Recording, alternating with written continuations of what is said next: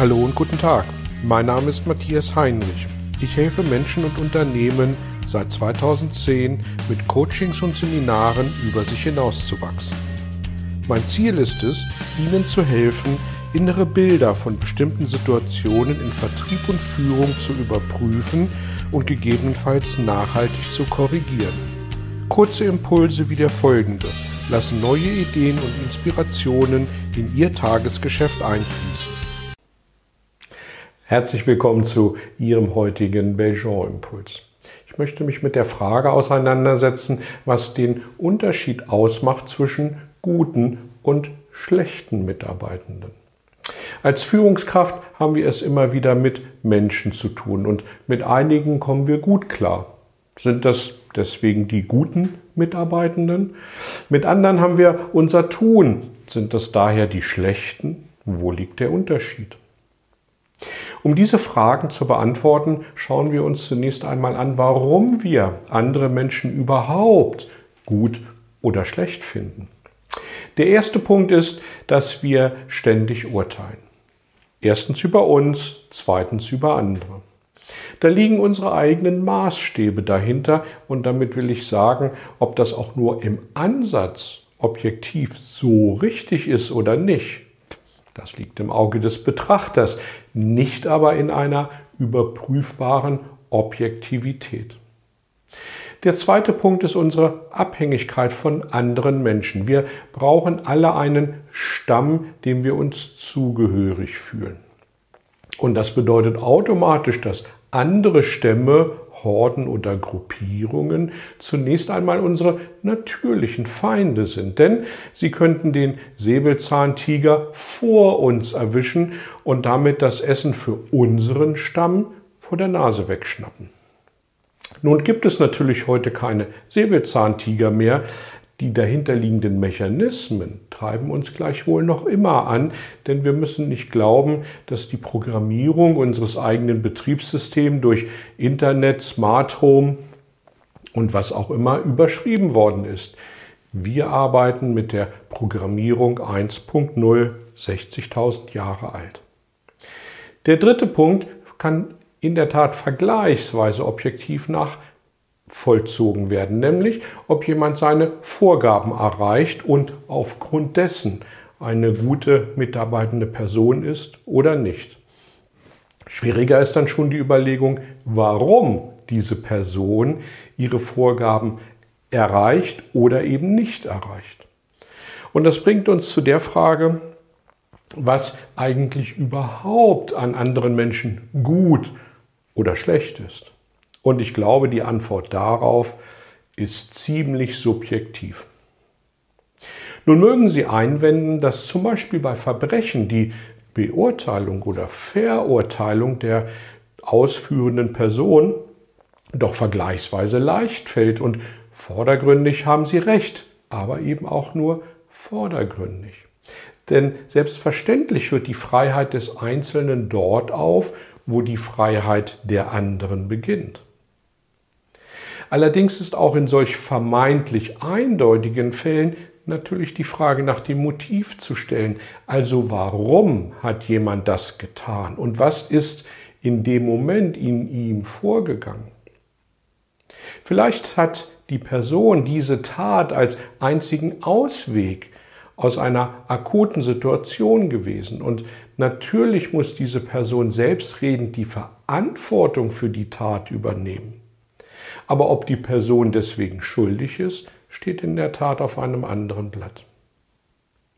Übrigens auch Menschen, die wir für uns in die Schublade schlecht stecken, haben ziemlich sicher in ihrem Umfeld andere Menschen, die genau diese Person in die Schublade gut schieben. Und ebenso gibt es möglicherweise anderen Zeitgenossen, die sogar so weit gehen würden, uns für schlecht zu halten. Und das trifft ja nun mal überhaupt nicht zu, oder? Was ist dann also der Unterschied zwischen guten und schlechten Menschen?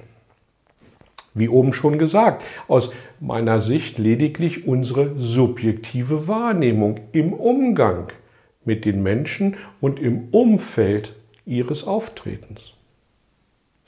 Wenn das aber stimmt, dann liegt es auch und überwiegend an uns, ob jemand gut oder schlecht ist, nicht wahr? Und wenn es an uns liegt, dann können wir ja vielleicht sogar unsere Meinung über vermeintlich schlechte Menschen ändern, oder? Ups, damit kommen wir ja plötzlich in die Verantwortung. Ja, das kommen wir in der Tat. Bedeutet das, dass wir uns dann schlechte Menschen gut trinken sollen? Beileibe nicht. Was aber dann? Um diese Frage zu beantworten, möchte ich Sie zu einem kleinen Gedankenspiel einladen. Bitte denken Sie doch mal an eine Person, die aus Ihrer Sicht schlecht ist, was immer das für Sie bedeutet, mit der Sie vielleicht nicht so gut klarkommen. Und nun nehmen Sie sich mal einen Zettel und schreiben Sie zehn gute Eigenschaften dieses Menschen, dieser Person auf. Ja, zehn. Vorher aufhören gilt nicht. Ihnen fallen überhaupt keine ein?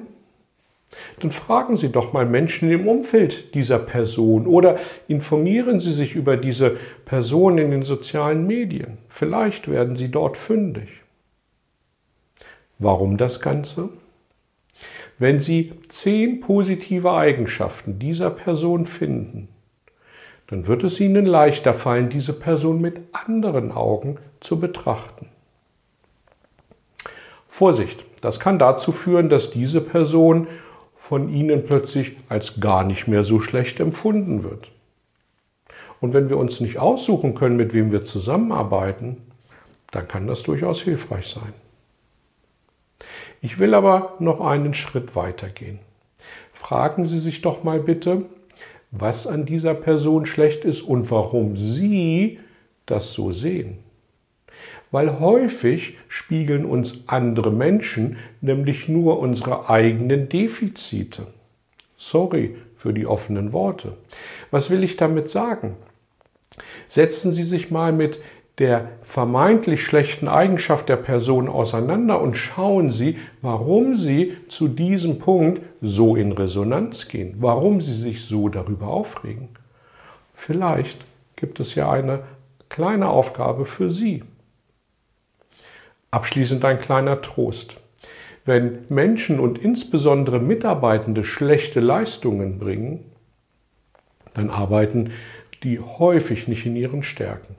Und als Führungskraft sollten wir dann mal überlegen, was getan werden kann, damit diese Personen ihre Stärken besser einsetzen kann. Weil das führt zu mehr Motivation und damit ganz alleine zu besseren Ergebnissen. Versprochen.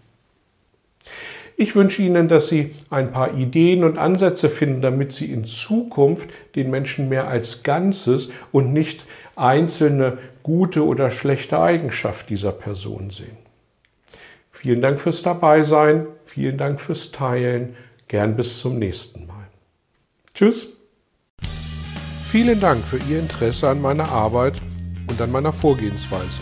Gern werde ich auch ganz konkret für Sie tätig und helfe Ihnen, über sich hinauszuwachsen. Sprechen Sie mich an. Ich freue mich auf Sie und die Zusammenarbeit im Coaching oder Seminar.